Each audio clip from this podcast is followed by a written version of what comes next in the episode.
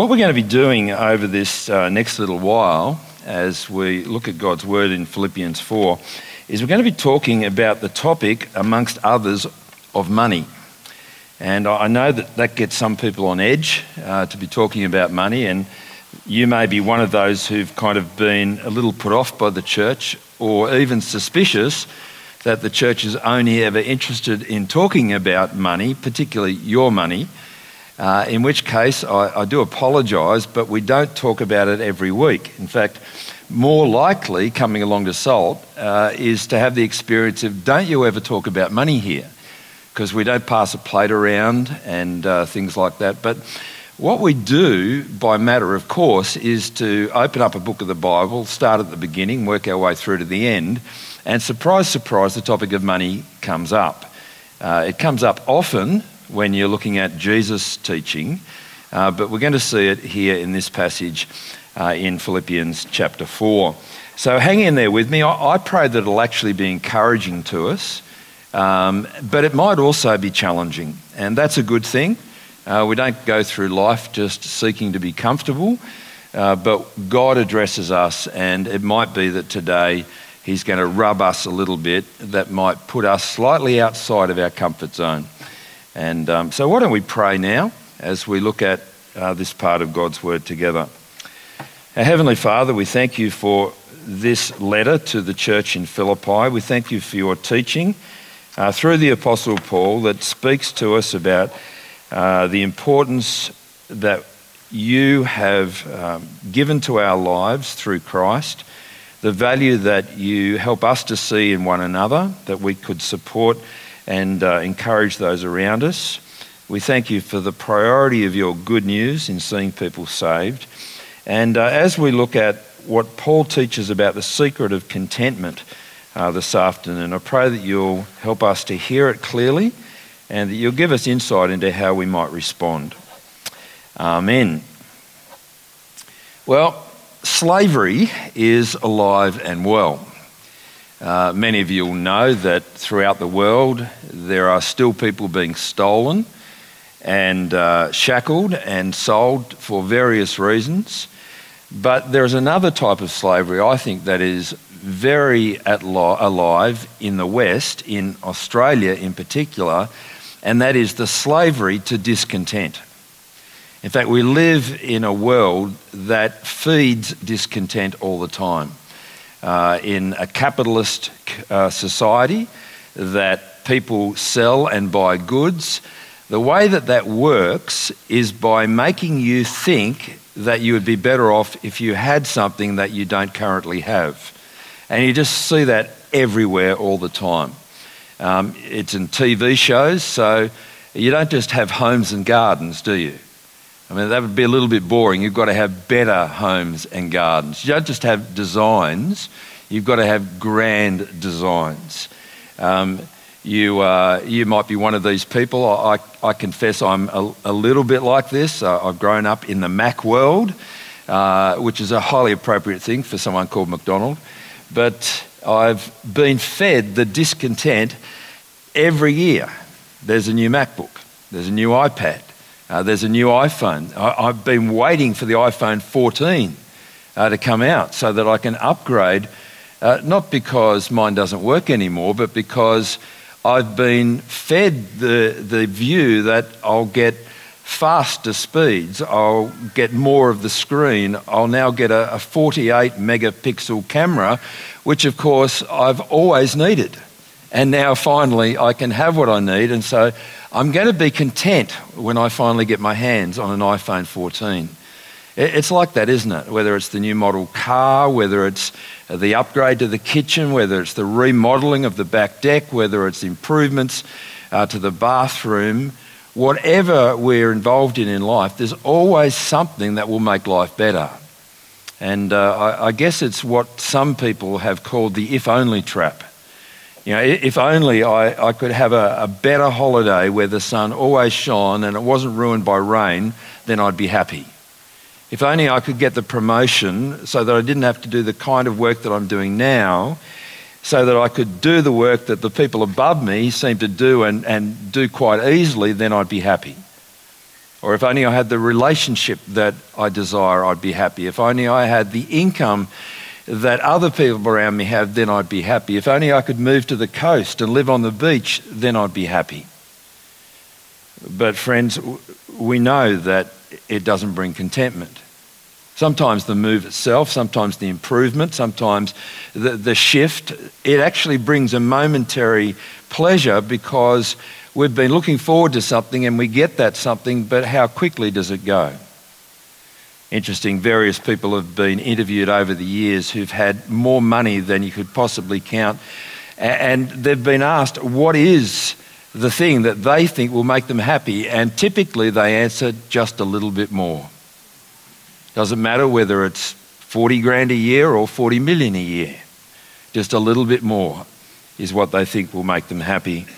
Well, the Apostle Paul interrupts this way of life. I think he probably confronts it in our circumstances today more dramatically than he would have in his circumstances back then because it's so built into the fabric of our society. But it's not just the fabric of our society. You see, you can live differently to the people around about you if you choose to. It's actually the fabric of our minds and the fabric of our hearts. It's not just that we have advertising, which works by feeding discontent, it's that our hearts delight in being discontented. So, how do we learn the secret of contentment? Well, the great news in this passage, Paul the Apostle speaks about that. And I want to look at this and then look at some of the implications that contentment has then for how we handle the things that we have. So, look with me. If you've got your hand out there, you might like to follow along uh, from verse 10. Paul writes to them, I rejoice greatly in the Lord that at last you renewed your concern for me. Indeed, you were concerned, but you had no opportunity to show it. I'm not saying this because I'm in need for I have learned to be content, whatever the circumstances. I know what it is to be in need, and I know what it is to have plenty. I have learned the secret of being content in any and every situation, whether well fed or hungry, whether living in plenty or in want. I can do all this through Him who gives me strength. So, the first thing that we learn about the secret of contentment is that it doesn't depend on the circumstances. Paul has learnt the secret of contentment and learnt that it's not something that comes about by being in this situation or that situation, by having this or not having it. Um, where's he writing from? Let's remember, he's not sitting down, sipping a latte at Cafe Roma. He's in prison. He's being held captive. And as he writes to them from prison, he's able to say, Look, I, I know what it is to be wealthy. I know what it is to be bankrupt. I know what it is to be a free man. I know what it is to be in chains. I know what it is to be well. I know what it is to be sick. I know what it is to be enjoying popularity. I know what it is to be beaten up. Paul is somebody who knows all sorts of circumstances. In fact, he had lived life to the full and discovered in the process that it wasn't changing his circumstances that brought contentment. No, the contentment came from something else. Not whether he's sick or whether he's healthy, not whether he shops at, at Country Road or Best and Less. It, it's not whether he drives a, a fancy car or an old rattler. It actually comes about not through circumstances, but through the Lord. Notice he says there in verse 10, I rejoice greatly in the Lord. And if you remember back earlier in the chapter, he kept talking about rejoicing in the Lord, about a peace that came in the Lord, about praying to the Lord. He's focused on God. That's something that we see so clearly here that the focus for Paul is God and Christ the Messiah.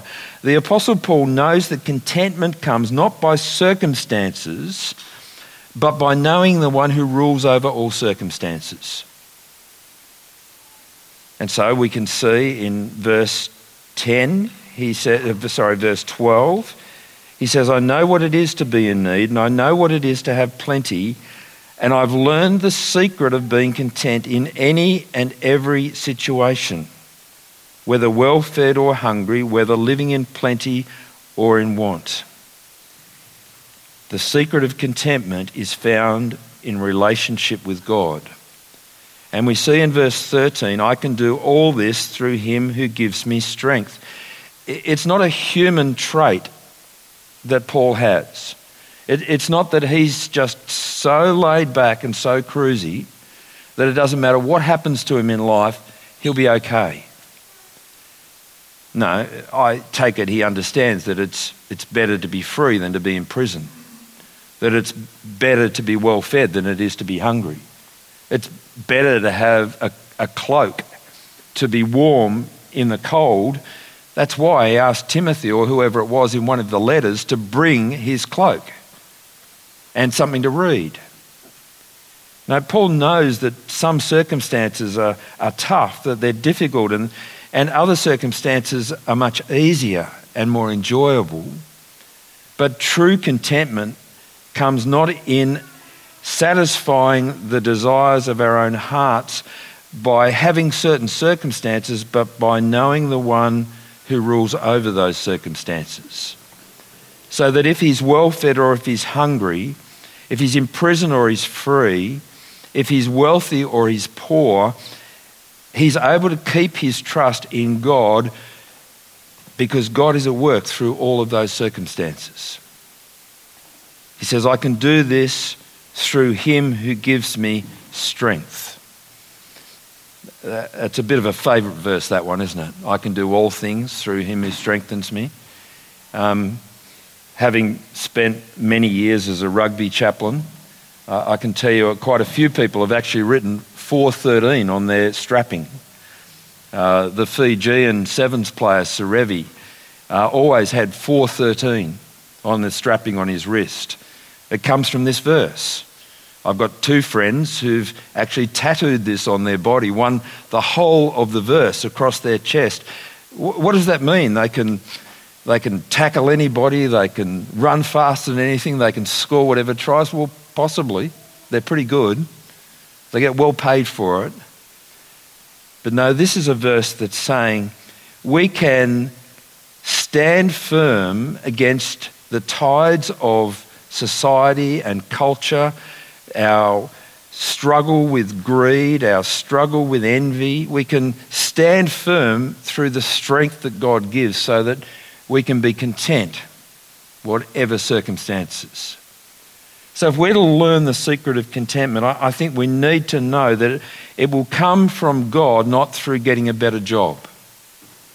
It will come from God, not by getting a good return on our investments, or finding a cheaper mortgage, or having a better car.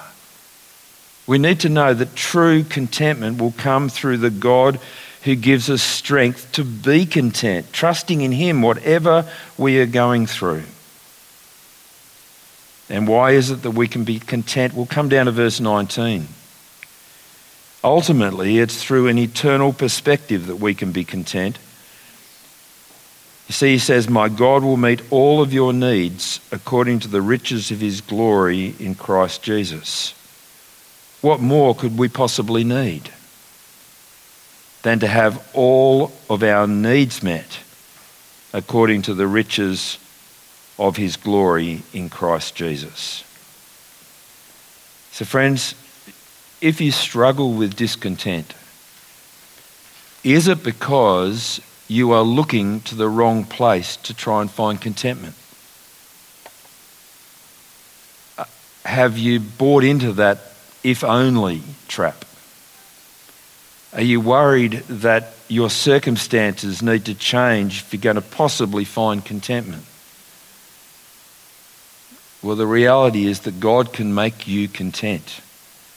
He's in the business of strengthening you to be content, whatever circumstances you're in. Be interesting to interview, wouldn't it? Some people who, who live in multi million dollar mansions, who sail on multi million dollar yachts, who own multi billion dollar companies and interview some people who live a subsistence life in a mud hut with a thatched roof, who have no electricity and no running water, and ask them questions about contentment. And I think it would tell us a few home truths. That it's not through circumstance that we learn contentment. And ultimately, it's through God Himself. Now, if we can be content, then one of the things that flows from this, I think, is that we are actually liberated, we're freed up to be able to provide for, to care for, to love, to look after those around about us. When we're discontent, we're focused on keeping and getting what we can for ourselves. Look at the way Paul talks from verse 14. He says, Yet it was good of you to share in my troubles. Um, there's a word that keeps coming up in this letter. It's a word, uh, well, the original word is koinonia, it means fellowship. But fellowship gets used of a, of a number of different things. There's a fellowship in the gospel, there's a fellowship in God's grace, there's a fellowship in the Spirit, there's a fellowship in suffering. And in verse 14, yet it was good of you to fellowship in my troubles. And then verse 15, moreover, as you Philippians know, in the early days of your acquaintance with the gospel, when I set out from Macedonia, not one church shared or fellowshipped with me in the matter of giving and receiving except you only. The word fellowship here is being used of giving and receiving. It's, it's got a financial aspect to it. Um, now, fellowship in church circles, we tend to think about that's what we do when we have a bit of supper afterwards, uh, or a group that we go to. But it's a word with a much richer meaning than that. We, we can share together, we can partner together, we can have uh, hot sausages and a drink together. That, that can be fellowship.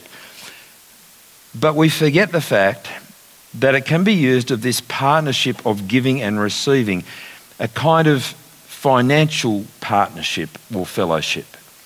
And this was brought home to me a couple of years ago when our son, Marcus, he's our youngest, was applying to receive a grant uh, from the Department of Foreign Affairs and Trade to study and work uh, in a country in Asia, in Indonesia.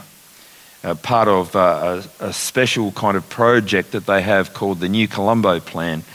And he worked through, and, he, and uh, there were many applicants for this, but he ended up receiving a financial fellowship. That's what they called it. Uh, it was a fellowship that would enable him to live and study and work for 12 months, up to 18 months potentially, in Indonesia. And there were two types of fellowships.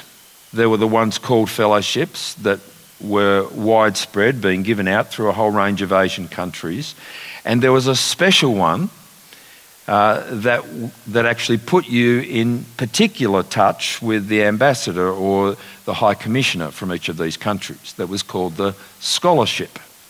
So there was the scholarship and there was the fellowship. When we think about fellowship, it's important, I think, that we don't just slip into thinking warm fuzzies. Paul is talking here not just about having a good time with the Philippians, but that they participated, they joined together with, they shared with him in his troubles. That they were involved in supporting him financially in the fellowship of giving and receiving. In fact, they were the only church that did, he says. Uh, for even when he was in Thessalonica, you sent me aid more than once when I was in need. So, Paul has this kind of gospel partnership with the Philippians from the first time when they first became Christians. They partner with him, they fellowship with him in financial support. And what we see, I think, is that when people learn to be content in Christ, they're liberated to be able to use what Christ gives us in fellowship with those around about us. We don't need to be hanging on for our own sake. Christians here are being generous to Paul when he's in need, and he's appreciated their support. Now, what is it that enables people, or what is it that motivates people to share in these circumstances? Well, I think there's a number of things, um, not just from this passage, but if we were to explore more widely in Scripture, one of the fundamental premises is the reality that everything we have and everything we are has been given to us by God. God is the one who owns this world. He's created this world. He sustains this world. He has a purpose for this world. And what God gives to us is from His grace for us. Now, we might be thinking, well, hang on, I've worked hard for that money. And yes, you probably have. But God gave you the ability to work for that money. He gave you the job to earn that money. He gave you the, the circumstances to get that job to earn that money. It's a gift that has come from God. God is the provider. God provides us with all things for our good. Not only does He provide things for our good, He gives us the opportunity from what He gives us to support those around about us. So, in one of Paul's other letters, he says that people are not to steal, but to work so as to be able to share. Um, and the way he puts it is an interesting way. He says, Don't use your hands to take from other people, use your hands to work so you can give to other people. That, that's, that's a mindset that comes from knowing that God will meet all of our needs. So we don't have to be desperately looking to provide for ourselves. We, we know that everything we have belongs to God, it, it's given to us by God, so we can use that for God's purposes. Thirdly, we can't actually take any of it with us. Um, you, you may have heard the saying made famous by Malcolm Forbes, who was a, a billionaire he who dies with the most toys wins. Um, now, I don't know exactly how many toys he had, but I know he had over 50 Harley Davidsons, which is a lot of toys. But you've got to ask the question wins what? When Malcolm Forbes dies, what does he win? Um, there was a a t shirt that you could get. He who dies with the most toys wins. And, and I had this t shirt, and, and somebody said, Well, there's actually a better one. And they sent it to me. He who dies with the most toys still dies actually had a guy at, at um, uh, some public place I was at tell me off for wearing such an offensive t shirt. Like it might not be true or something. See, that's the reality, isn't it? So if God's given us these things and God has purposes for these things, then He's given us this time to use these things for His purposes. Which I take it isn't about accumulating all that we can for ourselves. But if we put all this together, if we learn contentment, learn to be content, learn to be satisfied, learn to be happy with what God gives to us, then we're liberated to be able to provide for those around about us. Liberated to be able to provide for those who are in genuine need. And Christians have been known for that, haven't they, through the centuries? Being at the forefront of those who provide for the needs of the communities around about them. People who give to the poor, people who provide education, people who've pioneered healthcare, people who look out for the needy, people who have given generously to be able to provide for others. Christians have been known for that. We also see here that there is an opportunity to invest what God has given us in ways that will reap an eternal reward. Um, ha- have a look at the language that uh, goes on here. It's, it's quite interesting. Paul says, verse 17, Not that I desire your gifts.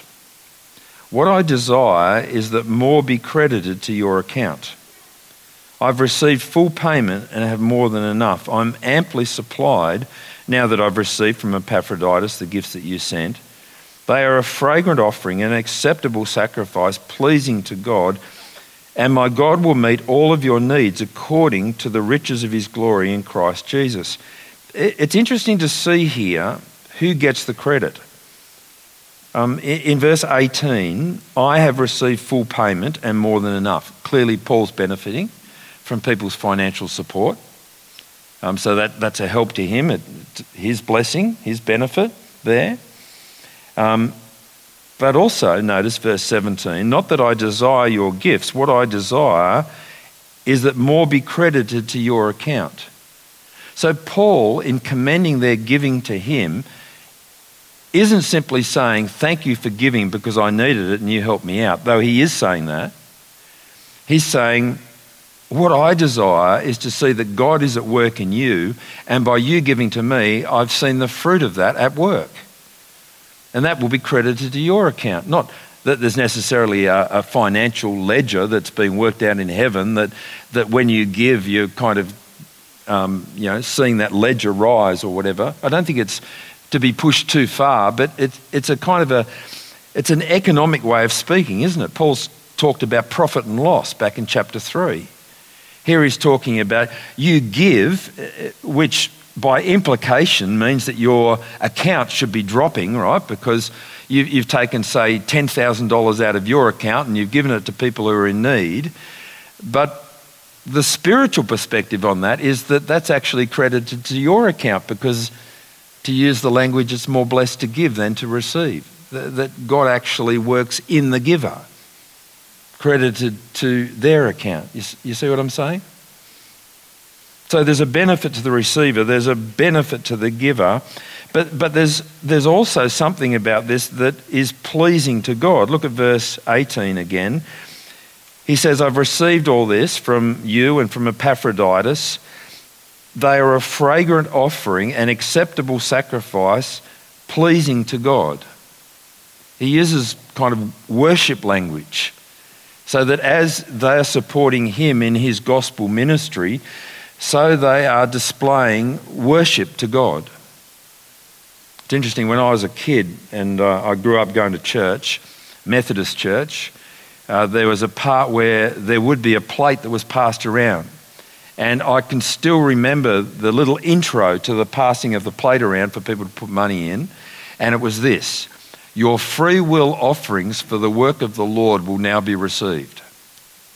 It's worship language, isn't it? Your free will offerings for the work of the Lord will now be received. And the plate was passed around, and people had the opportunity to give generously by working out how many coins they had in their fob pocket and dropping them into the. Well, it didn't always follow. But here is a picture, right, of, of knowing that God's met all of our needs leads to contentment. God will provide for us, so the things that He gives us, we're able to share with others and benefit them. As we do that for gospel reasons, it benefits us. And it's an attitude of worship towards God that we would do that. It's a broad picture that's on view here the receiver, the giver, God Himself. And I think what you've got there is a picture of healthy fellowship, of a healthy patterns of relationship between Christians, between churches. In fact, Paul, as, uh, as he goes about his ministry, you can pick this up by, by reading uh, sometimes quite explicitly off the page, but other times it's a little bit more subtle. Through many of his letters, he bears reference to taking up a collection.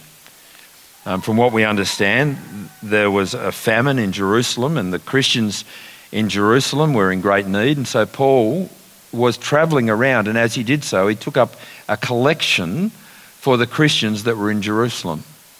And he talks about that extensively in his letters to the Corinthians. And as he does so, he comments on the fact that the Macedonian Christians, probably thinking of the Philippians, gave generously out of their poverty. But he also says this Remember this whoever sows sparingly will also reap sparingly, and whoever sows generously will also reap generously. Each of you should give what you've decided in your heart to give, not reluctantly or under compulsion, for God loves a cheerful giver. And God is able to bless you abundantly, so that in all things at all times, having all that you need, you will abound in every good work. See, the, the giving that God desires the, the, is a free will offering. It's not a compulsive offering, it's not a law. It's, it's not a, a set of regulations that need to be followed so as to please God. We're actually liberated so as to be able to give generously from what God's given us. That's the attitude. It's an attitude of grace. In fact, notice how he finishes his letter. It begins with grace, it finishes with grace. To our God and Father be glory forever and ever. Amen. Verse 20. Greet all God's people in Christ Jesus. The brothers and sisters who are with me send greetings. All God's people here send you greetings, especially those who belong to Caesar's household. The grace of the Lord Jesus Christ be with your spirit. Amen. See, it is, it is God's grace to us that will move us to show grace to others. And if we get God's grace shown to us in the gospel of the Lord Jesus Christ, then what better foundation can there be to being gracious to others? Many times Jesus tells stories that illustrate this picture, like the guy who's forgiven a debt that he could never, never, never repay. Billions of dollars, perhaps. Couldn't possibly repay it. And the person cancels that debt completely. What is that? Well, that's our sin being cleansed completely through Jesus, cancelled before God. But then in this story, this person who owed billions remembers that he's owed 20 bucks from a co worker. And he goes and demands that he give that $20 back and give it back now. And we're horrified by a story like that. How could somebody who's had a debt of billions possibly be harsh with someone who owed 20 bucks? And yet, when we fail as Christians to show grace to people around us, we're doing that exact same thing as the man in that story. But if we learn that everything we have comes from God, and if we learn that secret of being content, knowing that God will meet every need that we have, then we can be liberated to show grace to those around about us. Friends, it would be hard to go away from a passage like this without reviewing our attitude towards giving, to thinking about how we use the thing that God has given to us. And sure, it's, it's not just money. How do we use our time? How do we use our, our gifts, our talents, our opportunities? How do we use our belongings?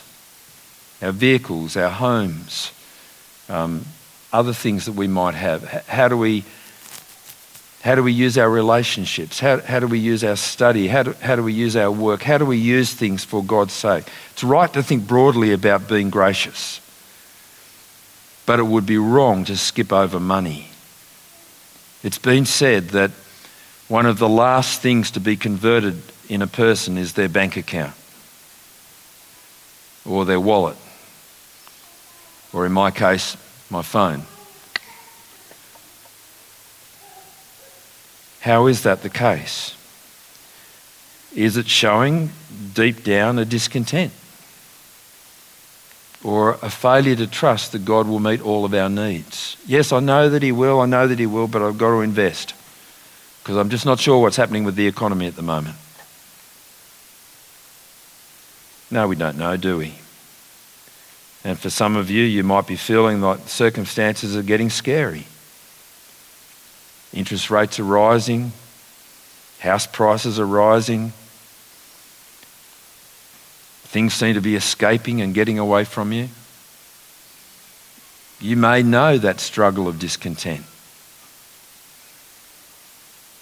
But you know, it's also possible to have plenty and still not to be satisfied and still be wanting more and still failing to trust that God is the one who will meet our needs. It's interesting, In the Bible, in the first part of the Bible, the Old Testament, when God gathered his people and made them that holy nation, that kingdom of priests, the, his special chosen race, he gave them a whole heap of guidelines for, for living and trusting him. We saw it last uh, term, didn't we, when we were looking at Exodus. He said, Trust me, on the sixth day, you need to pick up double manna and not go out on the seventh day and try and get manna. He said, Trust me that you can only keep enough for that day. Otherwise, it'll go rotten. And very quickly, they failed to trust. And they grumbled and they complained. And that can be our tendency. We can think, no, we've got to do the best we can to be in control of this. And yet, God gives us what we have, whether it's little or whether it's a lot, not just for our sake, but for the sake of meeting the needs of those around about us, for the sake of furthering God's kingdom, for the sake of supporting those who minister the gospel, for the sake of seeing people fed, seeing people housed, seeing people taught the truth about God, a whole range of means and, and ways that we can use what God has given us for the sake of His kingdom. The Old Testament had a particular approach. The people were encouraged to give 10% of their produce. The word that was used was tithe. So if they had 10 acres of barley, they would give away an acre of barley. If they earned 100 shekels, they would set aside 10 shekels and they would give that. Actually, no, technically not, because um, if you were going to be converting the produce into money, it became 12.5%. That's an often overlooked fact that you can read in the Old Testament. Um, but basically, this idea of a tithe has, has kind of uh, continued through churches. I, I, was brought up with that idea. It, it's a good pattern from the Old Testament. It's not actually ever formally encouraged in the New Testament, but it's not a bad way of thinking. And it's good sometimes just to do a little bit of a, a, a kind of brain exercise as to what that might mean. I, I did that this afternoon, um, thinking of just a, a few figures. Let, let, me give you some. We, uh, we have 115 people on our, 115 adults on our church directory. Adults. Um, the minimum wage in Australia is $812.60 a week. If we were to take the minimum wage and multiply that by 115 people, and then take 10% of that, then and give that, say, through salt to the ministry of the gospel and the wider needs of people, that would be a bit over $400,000 a year. Um, or break that down, that would be, I actually worked out, it would be close to $33,000, 333 per month. Now, what does that mean? Well, if you get the, the figures of what's given at SALT, and Barb provides us with these figures, she's our treasurer we are giving to the work of the gospel through SALT 14 to 15,000 um, each month. So if we were all on the minimum wage and all giving 10%, then we would multiply our giving by two. That's kind of, that, that's the mental picture. Um, but there's all kinds of circumstances behind that. Um, I know that we can afford to give way more than 10% of the minimum wage. I know that some of you don't earn anything near the minimum wage. And I know that there's nothing absolutely special about 10%. It's got to do with whether we see the opportunity to show grace and to support those around about who are in need. to actually further the work of the kingdom. And you see, when we start to talk about numbers and details like that, it, it's easy to squirm. It's easy to kind of think, I'm a, I'm a bit uncomfortable now speaking specifically, talking about actual figures. And, and I know that we are all so different that to talk about any particular number would make some of us feel a bit annoyed and some of us feel pretty smug. It's not the way forward. But the way forward, I take it, is to think through how we are feeling about what God is doing in us, what He's given to us, and what could be possible. We're all getting older. So here's another thought. What are we going to do, or what others going to do, with what we've got when we've gone? How can we support the ministry of sharing Christ with others in our latter years or in our wills? What could we do with a passive income, which I know many of you have? Not an active income because you've retired and there is various things that are happening out there with the, the way money gets handled. What can you do with a passive income? What can you do with an active income? I just want to get you thinking. I want to get us thinking. And in order to help us with that, inside your handouts, there's a little brochure that we've actually put together in the past. Um, and so there's a couple of things that are a little out of date in it. Um, but it's generally up to date around guidelines for giving at SALT. Um, and I encourage you to read through that. If you're married, um, read through and talk about it with your husband or your wife. Because um, it's good to be on the same page uh, in a marriage when it comes to money, be in agreement as to what, what you're doing, but just think that through. Of course, giving to SALT's not the only way uh, to support those who are in need to support the ministry of the gospel. There are opportunities that we have in our own midst. Many of you are supporting Katie in her ministry at the university. Some of you have just come on board to support uh, Luke and Danya as they head overseas to Taiwan. Uh, others of you potentially support people involved in mission work that you've connected with over the years in different places. Our family have, well, since the early days of having kids, right up till now, supported children um, and their communities through the ministry of compassion. Uh, in our case, in Western Kenya. Uh, some of you do that. Sometimes whole churches get behind uh, projects in a particular area. That's something that we could be thinking about as we move forward as a church. Last year we had opportunity to support um,